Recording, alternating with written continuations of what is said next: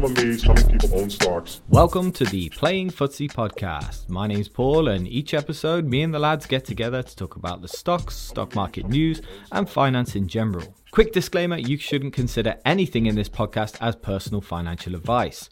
If you need such advice, go to a financial advisor. And please remember when investing in any form, your capital is at risk. So sit back, relax, and let the lads fill you in with all the stock market news of the week. The sucker's going up. Welcome everyone to the Playing Footsie podcast. This week we've got a jam-packed show full of ideas and things that we fully thought about way ahead of time. Uh, this week we're going to talk about a few earnings that have come out. We've got a bit of news, interest rates we're going to talk about today, and maybe uh, a couple of things that we've been interested in this week. But with me today we've got Steve D and Steve W. How are you guys doing today this week? And how's how's your how's the stock market going? Because uh, I feel like it's not going very well. Hi, Steve. Hi, everyone. Hi, Paul. You're not dead. That's nice. Um, Yeah. We were worried about you for a couple of weeks there. I mean, mostly because we kept perpetuating rumours that might have caused people to worry about you. Uh, but Paul is indeed here, it turns out. And at some point, I imagine he'll kind of give you a scan around the room so he can tell that there aren't people stood over his shoulder or something like that. I'm doing pretty well here. I mentioned last week on the show that I was in the process of basically getting ready to move house. I'm now in the process of moving house. So we've had people uh, packing up the stuff that was in our old house today and they're going to put it in storage for a bit because we're hanging out while our chain uh, works itself out a bit further down the line. We're staying with a friend. It's a friend of the show, Lizzie, actually, one of the proud owners, first owners of a Playing Footsie t-shirt. Uh, so not only a, a wonderful person for keeping us here and alive and stuff, but uh, also a, a good person for backing up this small, needy organisation that we have.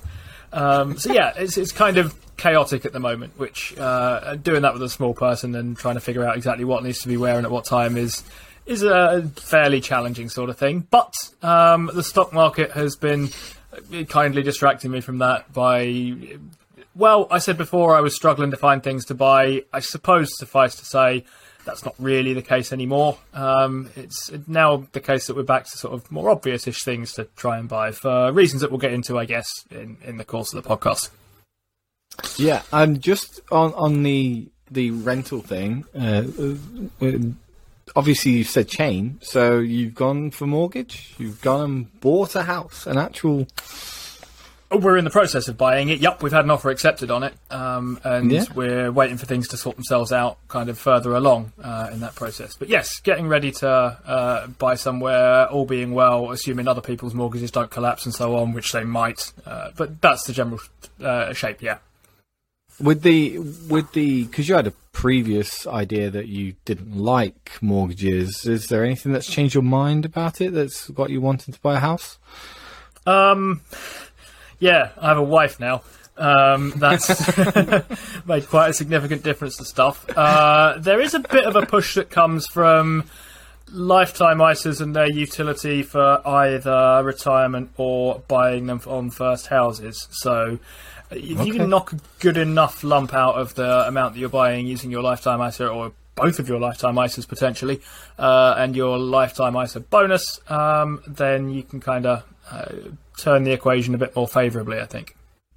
Yeah, that's great. That's four grand per year of free money, right? If you fill out that, is it four grand? No, one one It's thousand. four grand you can put in, and then you Yeah. can have another 1,000 on top of it, yeah. Between Yeah, the ages exactly. of 18 and 40, I think it is.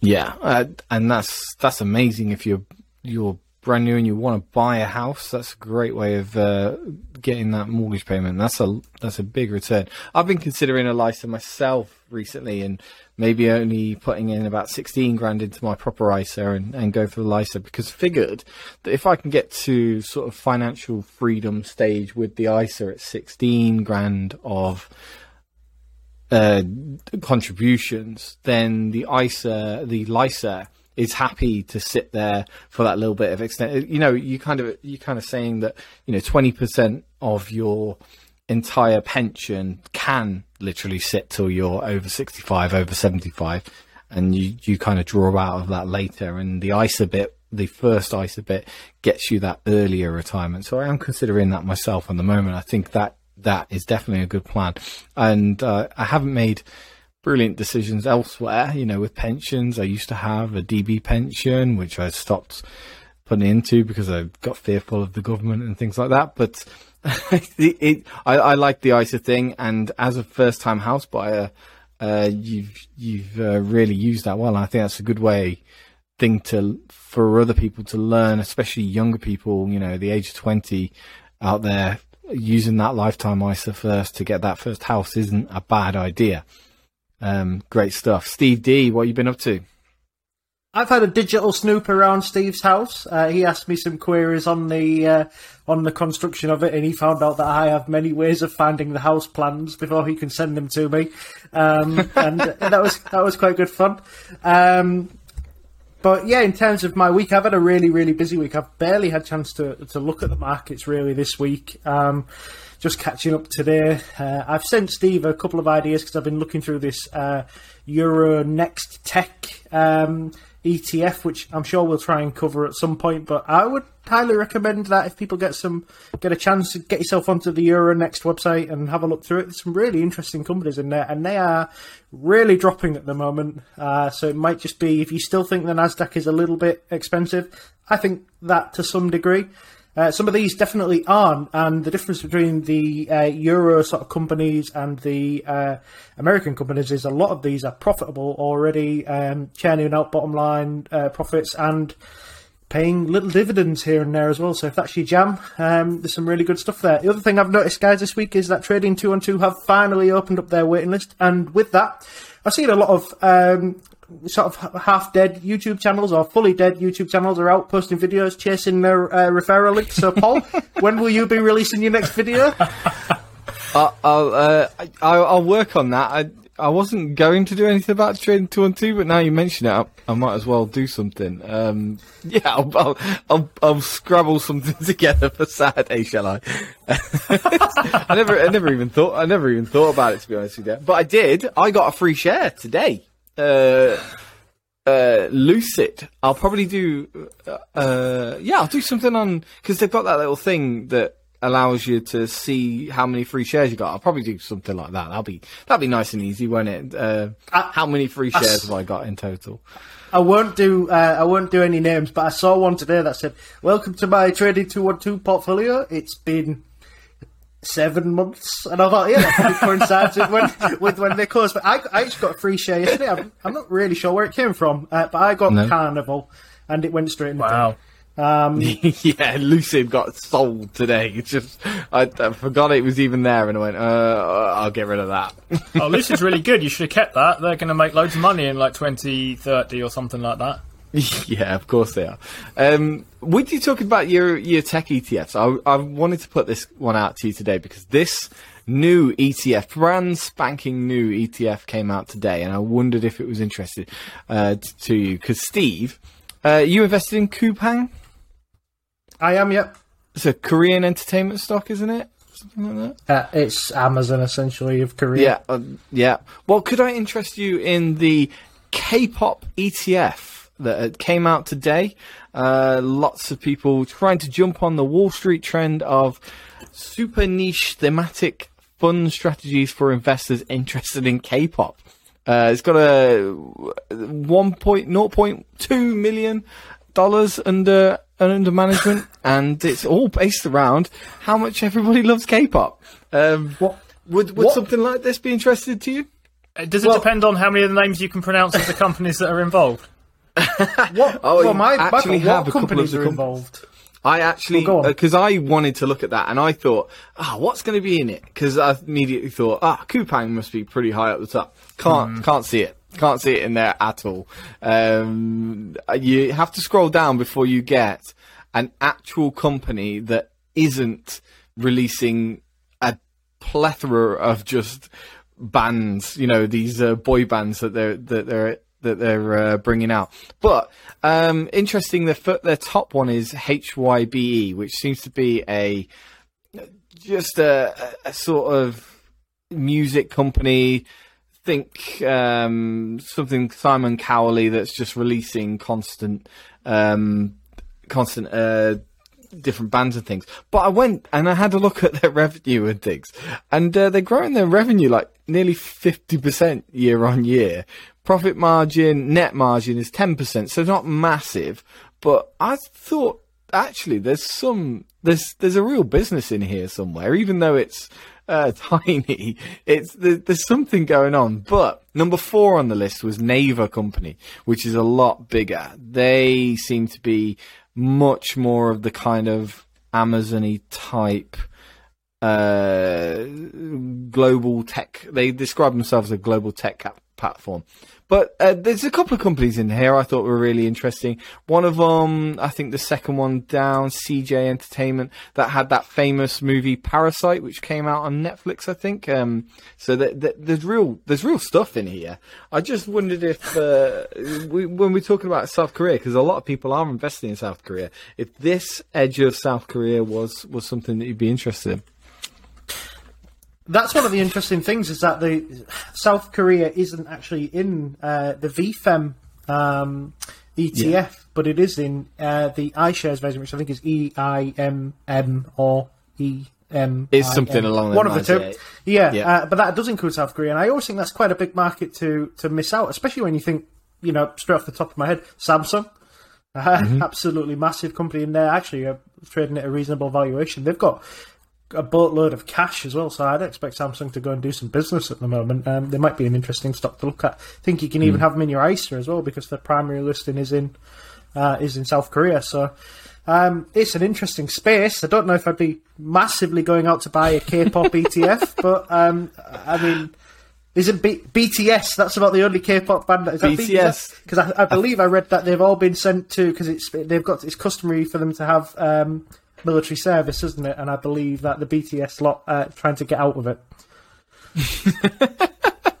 That's good. I think they are owned by the top company HYBE, but I, I'm not entirely sure of that one. I've, I've only had five minutes to look through these guys. But uh, for me this week, the the stock market has pummeled me. It really has, and, uh, and I can't figure out exactly why. And I think it's all coming down to these interest rates, right? So interest rates are, particularly inflation here in the UK has gone up and the Bank of England have said interest rates are going to go up. European uh, Central Bank is no different. In fact, they're going to do it worse as far as I understood. You'll have to forgive me because I haven't been looking much over this over this week, but the biggest thing was Jackson Hole, and I think Steve W has a bit of information on that. Yup. Um, just to take us back two weeks uh, for a moment, when we said Paul is definitely not uh, suffering for his comments about North Korea, he's now come back with a Korean ETF. Uh, from his, his travels over the last fortnight. We're not saying anything uh, in this about where he's been or what conditions he's been kept in over the last fortnight or so, but it's very nice to have you back, Paul. Uh, join in next week when we It's- start learning about well, tough. next week It's we're discussing tough. I've still got next week we're discussing politics. I think it's like Tory leadership stuff. Um, anyway, uh, Jackson Hole. Uh, yeah, Jackson Hole. One of the many counterexamples to the claim that any hole is a goal. Uh, Jackson Hole is where the Fed has a meeting, um, and they talk about roughly what they think monetary and uh, economic policy is going to be like going forwards.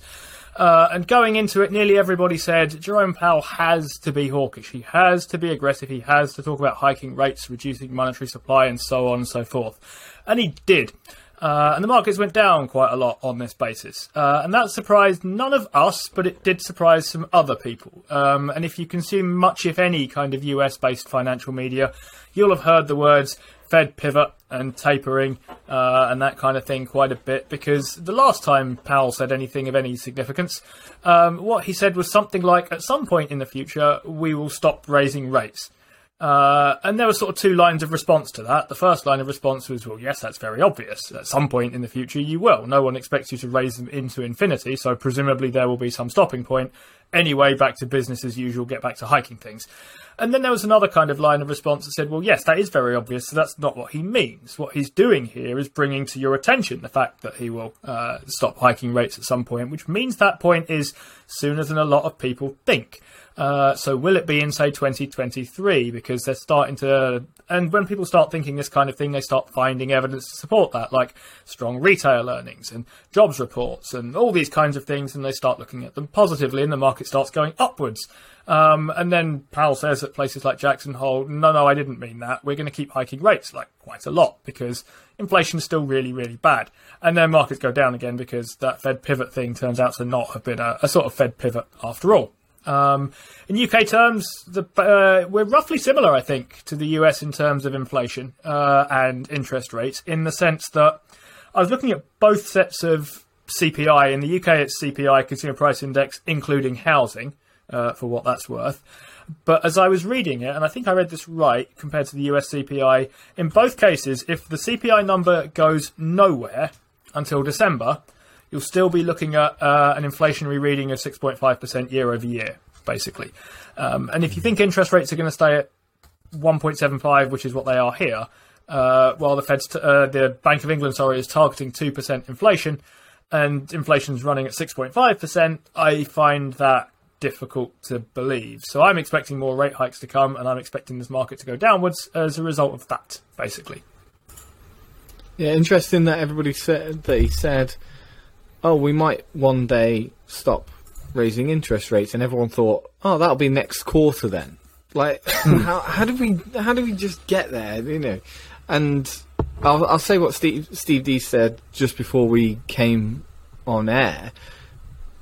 Who who thought this was going to be different? Because we all us three agreed there's going to be no change and it's probably going to still go up for a little bit. They, they, uh, Jerome Powell is always going to go a little bit further than necessary to to to attempt to curb the inflation, even if we are at the peak of inflation right now uh, in the US. So. Who were these people that thought it was it was this massive pivot, or is this just another big ass news cycle that we need to ignore? I think there's still a lot of money out there, isn't there? I think that's the problem. Uh, there's still a lot of money out there floating around the system, and I think uh, a lot of people are obviously trying very hard to get uh, what they think is or what they hope is the bottom. Um, I think, um, I mean, we're not. Uh, you should be quite accustomed to to suckers rallies by now. We've had quite a few suckers rallies uh, just in this period, but also during COVID, we even had a few suckers rallies at times. Maybe COVID was one big suckers rally. Um, Yeah. you know that that's that's For some yeah, stocks, it definitely something- was, right? yeah. Yeah. Um, uh, the, the the interesting one for me was uh, Elizabeth Warren. I don't know whether you saw her comment. She was very angry with, um, she was very angry with um, Jerome Powell, and she said, uh, "You know what's worse than high inflation and low unemployment? It's high inflation with a recession and millions of people out of work." I hope you consider that before you drive this economy off a cliff.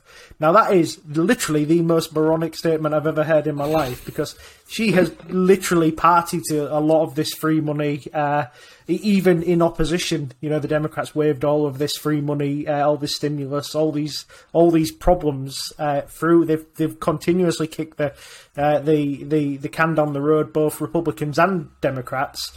And what on earth does she think the alternative is? You, you can have high inflation and low unemployment. but that's no good for anybody. Do you know what I mean? High inflation, a recession, and millions of people out work. But well, that's no good either. But you know, America needs to evidently reset. It's gotten itself into a bit of a pickle, and it ha- literally has been kicking the can down the road with QE for about well, since 2008. Since 2008. Um, and, you know, and this is a, a drug that's very, very difficult to wean yourself off. And uh, Elizabeth Warren is one of the longest serving um, senators in the. Um, well, she's a senator, she's a congresswoman. I can't remember which one she is, but yeah, she's been one of the longest serving around. So uh, it's a pointless, it's a pointless statement. It's a pointless political attack that has absolutely no hope of helping. Um, So yeah, I, Sounds I think good though, what- doesn't it? Sounds good to it the does sound to good. Yeah, because it sounds like she cares. But the, the Yeah. fact of the is she she may care, but she doesn't have a clue what to do to fix it. And unfortunately, the people who do are, you know, they're going to push America into recession because that's what has to happen. Yeah, that seems to me to be the right thing to sort of think here. I'm thinking about jobs reports and so on, and if we sort of take off our investing hats for the moment, uh, which we, you know, wear for the purpose of this show, do we want to see people unemployed anywhere? Not really. Do we want to see them getting paid better? Almost certainly. The trouble is, higher wages, more people employed is inflationary. Uh, it makes them spend more money, which drives up prices, which uh, cause, which is basically what inflation is. So the trouble with that thought here is that yeah, the, there's going to have to be some unemployment coming out of this, or there's going to be wages going down, or something like that, because that is how uh, inflation is going to get unwound, from what I can see of it. Just just before um, we shuffle on again uh, uh, as well, the, two two things from Jerome Powell's in the last speech. Remember, he talked he did talk about uh, you know that at some point in the future they foresee not having to raise interest rates, which you know that is one way of that is one way of presenting the future. In, in this one, he kind of dialed that back and said that he's now going to use the tools forcefully, and there will be some pain. They're complete different positions, and if uh, Powell has, since he's been in charge of the Fed, he's really tried hard to be um, to communicate a lot more with people. So you're getting a lot more information out the Fed about what they're trying to do than than previous uh, Fed chiefs. You're almost constantly getting a, a stream of Fed information. The problem is, is that their their positions aren't always. Uh, they don't. They're not always in sync with each other. They don't. They don't often flow one from the other. So, and I think that's the problem. Is the market is reacting on uh, an earlier statement where he said, "Yeah, yeah, well, things look things look like they could be getting better for the market," and now he's saying things are terrible. There's going to be pain, and you're all losing your job. And and I guess that's the opposite. You know, that's why we're seeing what we're seeing. Uh, you know, well, this week. Yeah. Final thought from me on this one as well before we uh, kick this along. If it is the case that I'm wrong about this and Powell ends up cutting interest rates sometime before this time next year, I would view that very, very negatively uh, from an investor perspective. Stocks will go up, and I think there's a decent chance I will start selling stuff that I wouldn't otherwise plan on selling because that is unlikely to mean that inflation is under control. What it's more likely to mean is that something is going massively wrong, uh, and we're getting an extremely quote unquote hard landing here, and they're having to back out of their plan to sort the economy out. Uh, I think I think a cut in interest rates, which will force stock prices up, um, is going to be very bad. Uh, it's going to be a bad sign about the US economy, not a good one. How do you guys feel personally about the inflation at the moment and raising interest as wa- rates as well? Especially Steve, as you're going straight into a new mortgage. I have no idea what your your mortgage percentage Twenty is. five and- percent mortgage. but uh, I'm hoping you're going to lock it in for 10, even 20 years if you can. Um, it, it, how are we feeling? How we feeling about energy prices as well? Is, is that? I know we are all uh, relatively safe and hopefully in relatively safe jobs. Um, well, I'm not, but um, I've got I've I've saved up a lot of money to back it up. Um, it's are we are we scared at the moment? Are we worried about people, or even just for our, for our own sakes? I think, for my own sake, actually living with someone else is, uh, albeit in an enforced way for the time being, likely to be quite helpful uh, in this sort of thing. Being able to lump together energy bills is going to take the edge off it for all of us. It comes at the cost of a bit of space, but we're actually reasonably okay for um, space here. And uh, Lizzie, who we're living with, is a very, very good friend. It's sort of been un- been kind of ridiculous we didn't already live together, to be honest. But uh, this seems like a decent time uh, to be doing that sort of thing. I advise everyone to sell at least one of their houses and go and move in with somebody else to try and keep their bills down. we only get one lot of the whatever it is government kickback thing per household. Uh, I'm not even sure if we get that or qualify for that or what the kind of rules around that are. But in general, we'd rather be in that situation than trying to run two, from what I can see of it. Uh, thoughts on house prices to follow, but that's the energy thought uh, for the moment here. I think the energy bills are going to suck. Um, I'm on a variable rate as well, so mine are going to definitely suck. Uh, I bought, uh, well, last year I uh, didn't fully understand how much firewood I would need.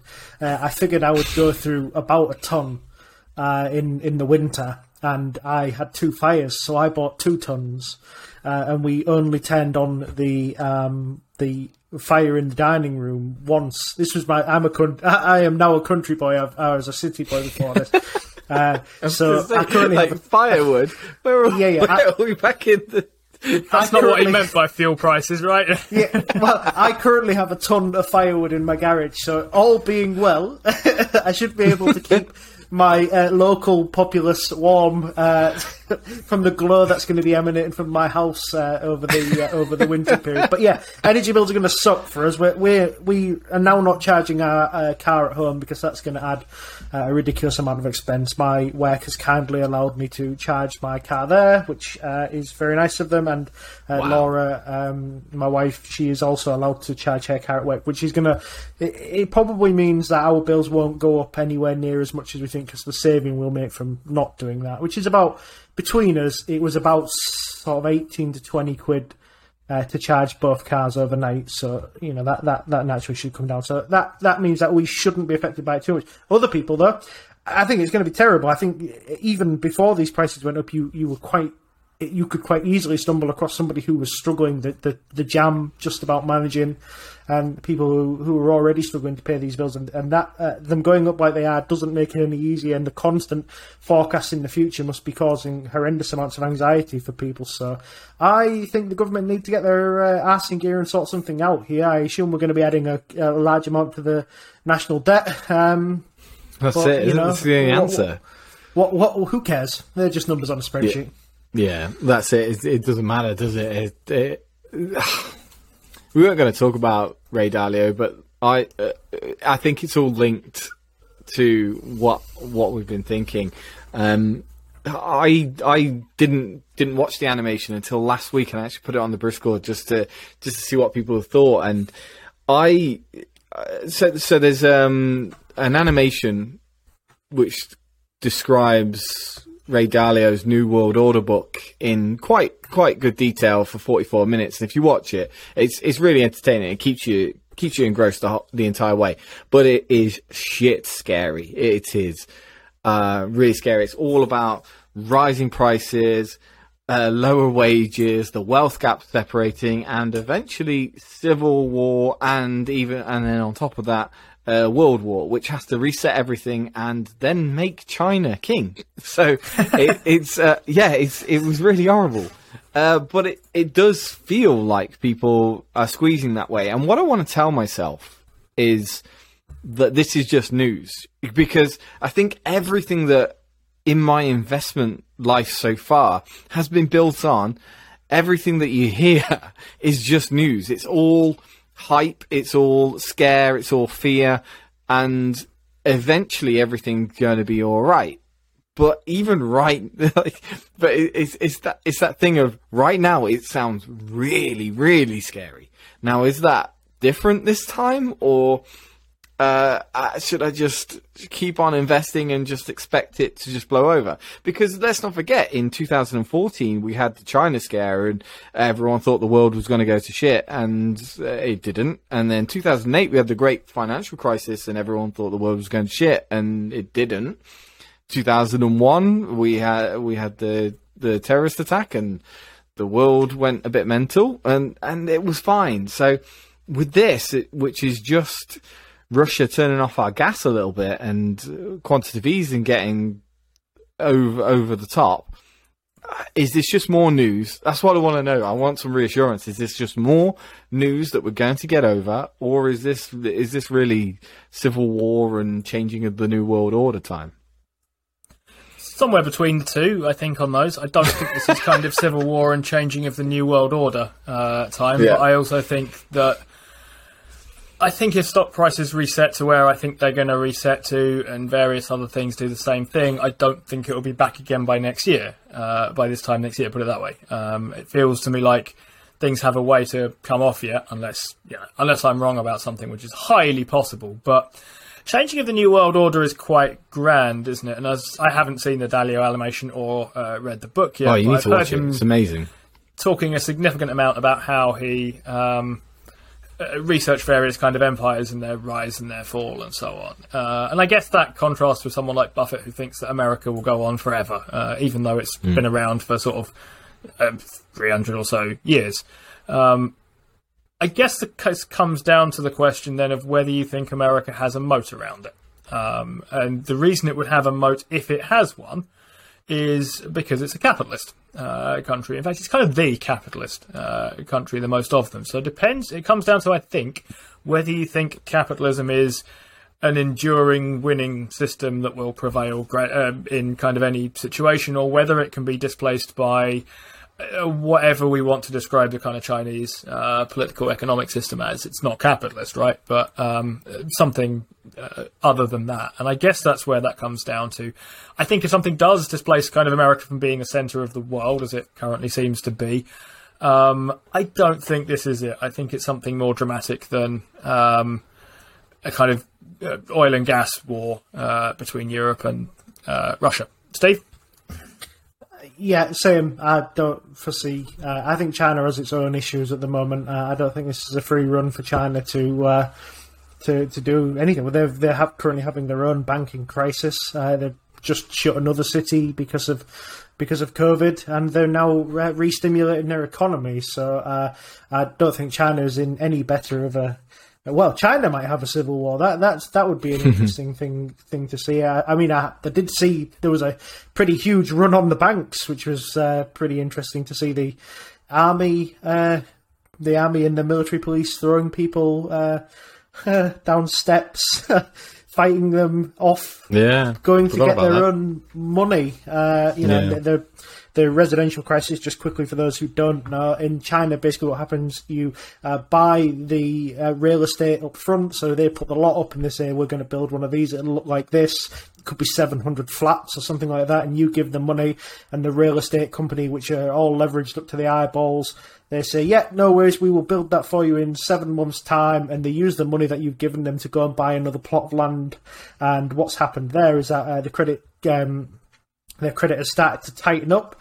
Uh, they now no longer can run these huge leveraged balance sheets. They don't have the money to return the deposits to anybody uh, who has paid, and they also can't actually um, don't have the money to actually build anything. Uh, so there is a huge issue uh, in Chinese real estate, and Chinese real estate is a huge part of China's wealth. And then also you have the um, what do they call it? There's something road. There's something road where they're building pointless projects in every other country around it, and they're all mm. going to absolute crap as well. They've just bankrupted Sri Lanka by building them a cricket stadium that they've only played in twice, and built yeah. them the tallest building in the world, which doesn't have anybody in it. Uh, yeah, these are all pointless projects uh, that China has. It's Bel- Belt and Road, isn't it? Bel- yeah, yeah, it's, yeah, it's the Belt and Road, and and they um they go into they've gone into places like Africa and then built infrastructure in there and expect it to repay either through debt and they've gone into they've gone into really poor African countries and expect them to pay with absolutely no revenue. So it's it's uh, it it doesn't seem to be paying off. But I think they play the the only downside to it. Well, there's two problems I think I can see with your theory there is that number one, China did barely any quantitative easing during COVID. They just shut everything down. So they do have a lot, of, like rumor is, and I can't sit there here and say I know this for definite, but rumor is they have a lot more room to have quantitative easing and, and put in a lot more money to keep up with the deficit that say uh, the US has. But uh, and on the other cha- the other hand, they're really playing the long game, aren't they? They uh, they know where, well, they at least they think they know where uh, things will pay off in a very long time. Uh, TikTok is one of the big things that people are saying is is a, is a long game. It's a generational long game for dumbing down the US and the UK, and um, uh, we're we're fighting back a little bit with this new Chips Act. Um, Nancy Pelosi saw it coming, obviously.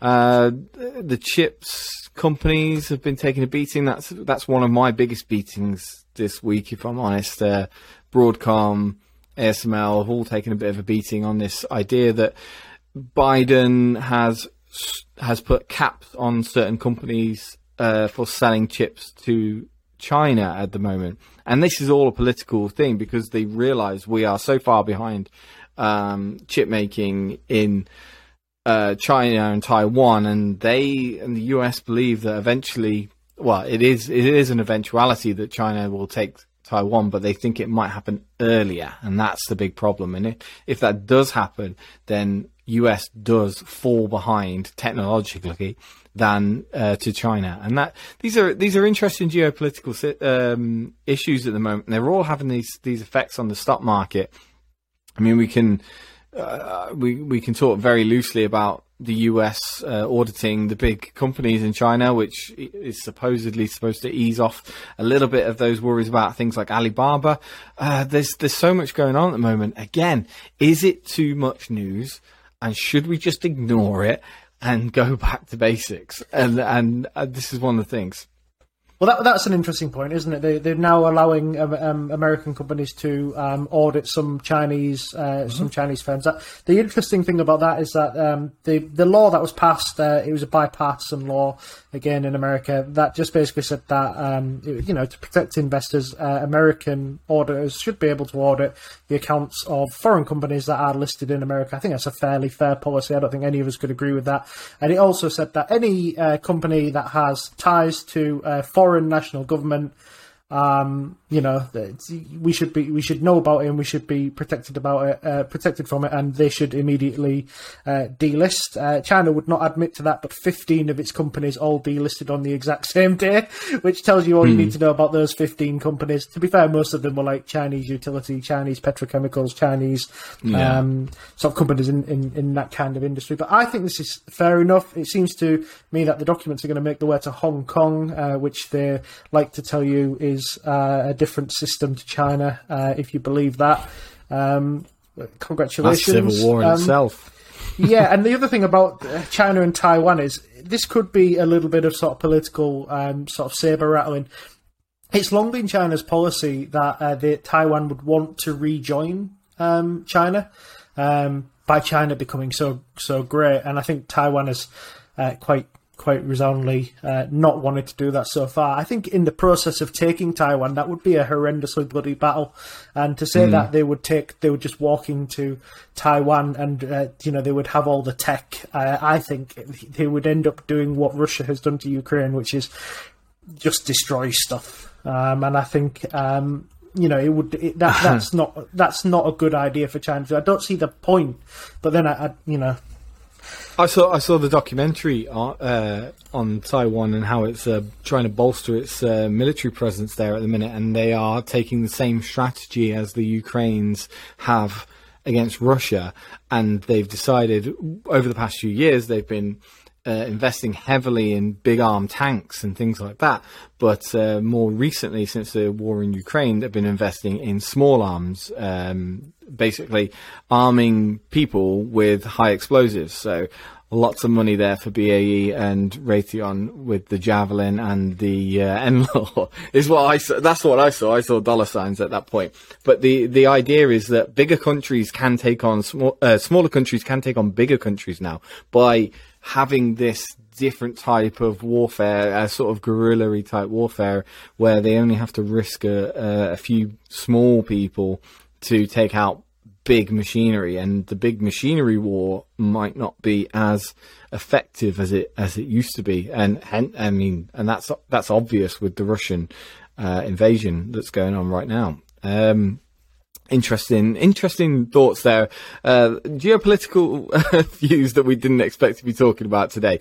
But uh, trying to keep on track with what we actually had planned. Uh, housing, then. So, what have we got, Steve? So yeah, I've been looking at housing markets a little bit, and I've been looking at them in the context of interest rates. Um, it feels to me like where I'm looking at the moment I'm starting to see stuff coming back up on the property market that I've looked at a while ago in my search, and it went away again because it was quite a heavily contested market, and it's appearing again, which tells me uh, it's also appearing at slightly lower prices for what it's worth as well, which tells me that there's just starting to slip off a little bit. I say that um, as today news emerged that house prices are up 10% despite rising interest rates, but um, this is an anecdote, right? So more than one makes it data, but one is simply an anecdote.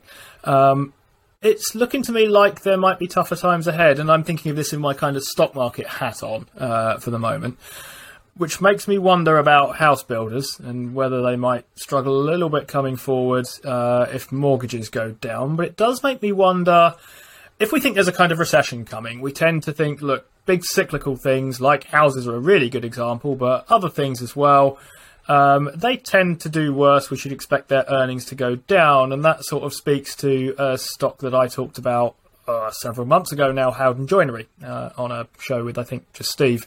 Might have been my stock to buy in either July or something. Um, on the face of it, that looks like it's going to have a, a tricky sort of time because as people are feeling the pinch of their rising energy bills and so on, I wonder whether they're going to um, start pulling back on their purchase of a new kitchen. But I did hear a thought expressed on a, uh, a different podcast that kind of just got me thinking about that a little bit. Um, higher mortgages mean people are less likely to buy houses because they're currently paying whatever it is, twelve fifty a month uh, on a mortgage. They think, well, I could get a new one, but then I'll have to pay sort of nineteen fifty or something like that to move up. Don't fancy doing that. Interest rates are higher. I'll stick with the one I've got. But that then tells me that, look, if you're in a position to start doing that, one thing you could try and do is just start improving the house that you have. Uh, that kind of money you were going to use buying another house, it's 450,000 or so uh, to buy a house around here. 450,000 buys you a really good kitchen and a really good bathroom and probably an extension and a whole bunch of other stuff as well. So I do wonder whether the, the kind of obvious thought that I had before in terms of interest rates go up, house prices run into trouble, everyone starts pulling back in their money, nobody buys a kitchen anymore. Um, it's perhaps a little bit too simple um, here, and I wonder whether somewhere like Howdens, like the Home Improvement Bunch, might actually hold up better a little bit as people pivot off going for mortgages uh, and going on to improving the houses that they have. So, yeah, I'm watching house prices with kind of interest as mortgage rates come up. It's definitely true that, um, as we spoke about last week, there's a definite correlation between um, when house moving slows, house extensions um, grow, and which is why Forterra, I think, is a is a good way to play the house builders because you get all the benefits of supplying the house builders, and when the house builders you know start to mothball the sites, you get um, you get the extension starting up. So that that's you know that's a good reason to own a brickmaker, I guess is. Uh, is what I'm saying. But yeah, there's a definite correlation between that, Stephen. I, I can tell you uh, categorically because I work with a lot of the major house builders that they are starting to slow down. Uh, they're not moving, uh, opening new phases. A lot of them have already, they work in phases, so they'll work in 30 to sort of 60 house phases. The, a lot of those houses have already been sold, so essentially they're building what they've sold. Um, once that finishes, uh, there's not you know, it's not as strong as it as it was. The smaller house builders, who've maybe only got ten houses on a site, who probably build more and sell them, have sold three or four of them before all you know before the interest rates started rising. But now there's a lot of people thinking, well, there's only six more houses to build on here, so I'll wait until they're finished because you know I don't want to live on a building site, and you know a small house builder might not finish these houses. Can you imagine? I mean, some of these houses I've been to see are selling for eight hundred thousand pound. Can you imagine buying an eight hundred thousand pound, looking right to see the idyllic uh, finished village that is being built, looking left to see uh, a gone bust builder half built plot next to you. Uh, you wouldn't want that, would you? So you know, there's definitely a slowing in the small house builder, and when that happens to the small, you can guarantee it's going to happen to the big guys as well. That's a really interesting point, actually, because I we had a house in Spain that it, that exactly happened. Um, the they stopped building probably a road after the road that our house was on, and it was dire. It was it was just it was a night and day uh, change from the houses that were on this road that were all nice and, and done up, and the houses on the next road which just were full of homeless people, boarded up, uh, people trying to just keep uh, squatters out all the time, and it was yeah, it was just a, a very interesting uh, situation. Do you think that? Do you genuinely think that's something that could happen over here? Uh, definitely, and and I wouldn't be surprised if it does. the The issue you've got at the moment is that uh, materials are actually coming down in price, so that would be a, a, really good time to start building your actual finished stock. The only problem is, is that these small companies that produce all these materials for you, their energy bills are going up, and their their, their actual delivery costs, their petrol costs, their labour costs mm. are all going up. So any saving your, I mean, steel and iron is still going up as well. Um, but any any saving you're making on material costs is being lost in energy. Uh, at what point? I mean, it was said to me a, uh, a, number of occasions last year. A number of builders said to me, "Well, at what point does it not make sense for me to just not not doing anything?" Do you know what I mean? I, I remember uh, just quickly a sort of anecdotal story. There was a a guy building in Lincoln, and the, uh, he was building, he's renovating an old James Bond um, house down there. It was used for a few poolside You are giving a lot of, of details out. You're giving a lot fine. of personal details. This is fine. Um, and he, he basically at the beginning of the uh, the beginning of the build, he was asked to submit a fixed price for the full renovation, despite the fact that it was being massively extended. It was going to take over a year and a half to build. And uh, he turned around to the guy and said, Look, if you want me to fix the price for a year and a half, I'll just give you 20 grand now because that's probably what I'll lose and I won't bother starting. Because he anticipated, you know, these, these prices going up. And I think it's only really going to get worse. Uh, it's just not the right environment for house building at the moment, I don't think.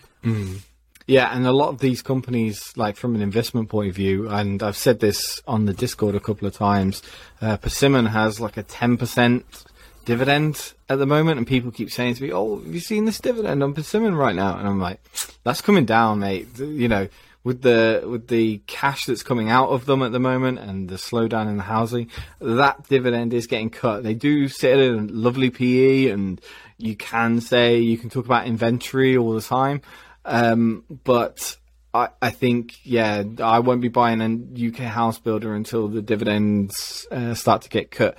On mortgages, though, I'm wondering if there is a collapse here somewhere. Uh, starting to brew with these raising raising interest rates. And um, I think I might have said it a couple of years ago, and I think I teased it a couple of times on YouTube and, and in the Discord and stuff. But I've got a real worry about Help to Buy, the Help to Buy scheme at the moment, because that is around six to seven years old right now, uh, maybe a little bit longer. But my personal help to buy is just coming up to five years. So let's say, okay, let's say, yeah, it's six, it may be seven years old, the help, help to buy scheme, maybe eight. Um, and I had this wonderful plan to save up all of my uh, help to buy money and pay it back to them in, in one go, you know, in cash. And it was great. House prices have gone up since then, and the shared ownership of that has gone up a lot more, which is it's almost certain that I'm going to have to buy a quite a hefty mortgage with a higher interest rate now, and that's going to put a lot of strain on my earnings, my ability to invest, uh, my my ability to live, and then obviously with uh, energy prices at the moment, um, it's quite bad. But what I also did probably two years ago was I did a little vox pop in my area. I went around when I was investing uh, I, I, just to people's houses that have new builds. I, this is weird, isn't it? I actually went to people's doors and I knocked on the door and said, "Do you mind just telling me what your plan is for your help to buy?" And overwhelmingly, their plan was remortgage whenever the the five year because because if anyone knows anything about uh, help to buy, the you buy your house, uh, the government keeps 25% of it, or at least some loan company keeps 25% of it. And then after five years, you have to start repaying it. Uh, you have to start, you either have to pay off the mortgage in full, or you pay a certain interest rate. And in the first year, it's not so bad. It's about 90 quid-ish, uh, for that first year that you've got to start to pay. But then it doubles every year and it gets really hard. So you've really got to make the decision pretty soon pretty early to pay off that uh, debt. And that you either do that by paying off in cash, you pay it off in little installments, or you pay it off by remortgaging your house. And as it's five years for me right now, that means it's eight between eight and five years for other people as well. And if me, who had a really good plan at once, once that's gone completely wrong, I reckon there's a lot of people out there that have not put the, this plan in place and they are now about to take out a mortgage and buy their house again for more than they originally bought it. I think this is a real problem here in the UK. And I did, I, you know, I did a lot of little bits of research to, sh- to see how popular this help to buy scheme was. And it was really, really popular. It's not it's not really good here over the UK to admit that you don't fully own your house and you've taken out some sort of weird uh, scheme to to pay for your house, uh, and you essentially owe money to a loan shark. I seriously believe, seriously believe after that vox pop, I did that. I did that whole thing, you know, in the uh, Big Short where he goes, where they go out to the. Um, oh, so you went to a lap dancing club? Yeah. Yeah. Yeah, basically, yeah. I went to a lap dancing club and asked all the strippers, uh, uh, have they got help to buy in their house? And they all looked at me like, no, give me a fiver. And, um, uh, but uh, no, I did. I, I actually went to a few people's houses, and I've asked a lot of our friends who have also done something similar on way bigger houses and way bigger mortgages than what I've got. I, we were quite smart, and we tried to keep it as slow as low as we could. But some people have bought out of their range on the you know to the top of their possible mortgage range on the help to buy. And their financial advisors have said to them yeah you'll you'll earn more in the next 5 years. You you know in 5 years your your wealth will have gone up and your your income will have gone up because you will have got promoted and things like that. And that might not have happened and energy bills have gone up. I'm worried. I, and I've been worried about this for 3 years now but I know I'm getting really really worried about it. And I do foresee some some form of financial crisis happening here. Uh, and it happened in America as well. America started doing a bit of a help to buy scheme. They they more recently took it up. So I wonder if there's something going on here. Um, it's all speculation at present. I need to do a lot more digging in, into it, but um, it, it, was just this is just my two cents. I think I've spoke about it a long time ago, uh, but it's still still festering there for me. It does sound like a ticking time bomb, really, when you think about that, doesn't it? Because I think I've um, just sold it to you as a ticking well, time bomb. There might be a, a- completely different thing, but um, It does yeah. well. I mean, if it is how you say it is, it's almost a perfect storm with the rising energy bills now. Everything, uh, you know, people's budgets are going to go from perhaps what they thought was comfortable to becoming wildly uncomfortable. Um, so yeah, I guess that's uh, that's one to do a little bit more digging on. Do you want to do a couple of quick stocks? I mean, we've done fifty minutes on absolutely nothing. Let's do something what we're actually here to do. I can't believe it. Um, we uh, we can Sorry? leave it there if you want to. We can leave it there if you want to. Let's do Okta. Let's do Okay. Okta. We're here. Steve, what does Okta do? Okta, I know about from the consumer side. I know nothing about the um, economics of this business. I know nothing about its competitive position. But here is um, the kind of lowdown on what Okta does from the perspective of somebody who uses it. Basically, I have a thing where it appears at the top of my internet browser, and there's like an Okta uh, button. And if I click on that, I can log into all of my kind of, um, I guess, workplace apps of a sort. So there's Slack and there's Google Documents and there's Outlook and there's loads of other things. They're all managed on one login, which is my kind of Okta um, login, and that seems to be effectively what kind of goes on there. I've no idea whether any other company could do that. I've no idea. I assume it's quite there's a significant switching cost, but I don't know anything about that from the kind of. Uh, economics side, it doesn't seem particularly expensive to run, so I imagine the margins are massive if it makes any money. But then again, it's a fairly young tech company, so I suppose it probably doesn't. Um, that's pretty much all I can do without actually looking at something to do with the company rather than my limited uh, user interaction with it. Okay, That's so interesting you- that you see it in that way because I see it as more of a branding app than anything else. But that's that's interesting. I didn't know people were using it that way. Sorry, Steve. I You, you're the man is on a this. identity management app. Uh, essentially, it's a security um, sort of cyber cyber security app. So I'll just give you a really quick rundown. Then, so it's released its uh, earnings. Uh, this was up to July um, thirty first, I think it was the close. So. Uh, total revenue was up 43%, subscription revenue was up 44%, so this is 452 million, of which 435 of it is recurring, essentially. So that's about 96%. Uh, free cash, free cash flow margin was probably the next interesting one on there. That was actually negative 5.3%. Total customers was up 26%. So Okta is doing okay, I guess is what I would say about that. It's not a profitable company. It's probably going to do about sort of 1.6 to 1.8 billion in its, um, in its uh, full year. So, I mean, that shouldn't be too bad. Against consensus, I'll just quickly give you that, poll before I, I know you've got an idea of why it's it's down a bit. But it beat uh, consensus on revenues, operating income, op margin, adjusted EPS, billings. It also beat on guidance for the next quarter, operating income, adjusted EPS. It matched on revenues, and it actually guided full year and beat on all four revenues, operating income, operating margin, adjusted EPS. So this stock's down 40% today. Paul, why do you think it is? Well, I don't know a lot about this company, but cybersecurity in general was very, very hot last year, wasn't it? And so anything that's not going as perfect as it should do is tending to lead to a big slide in any stock really at the moment, and particularly in cybersecurity because a lot of cybersecurity. What's what's the big one in cyber cybersecurity? Forgot what it's called.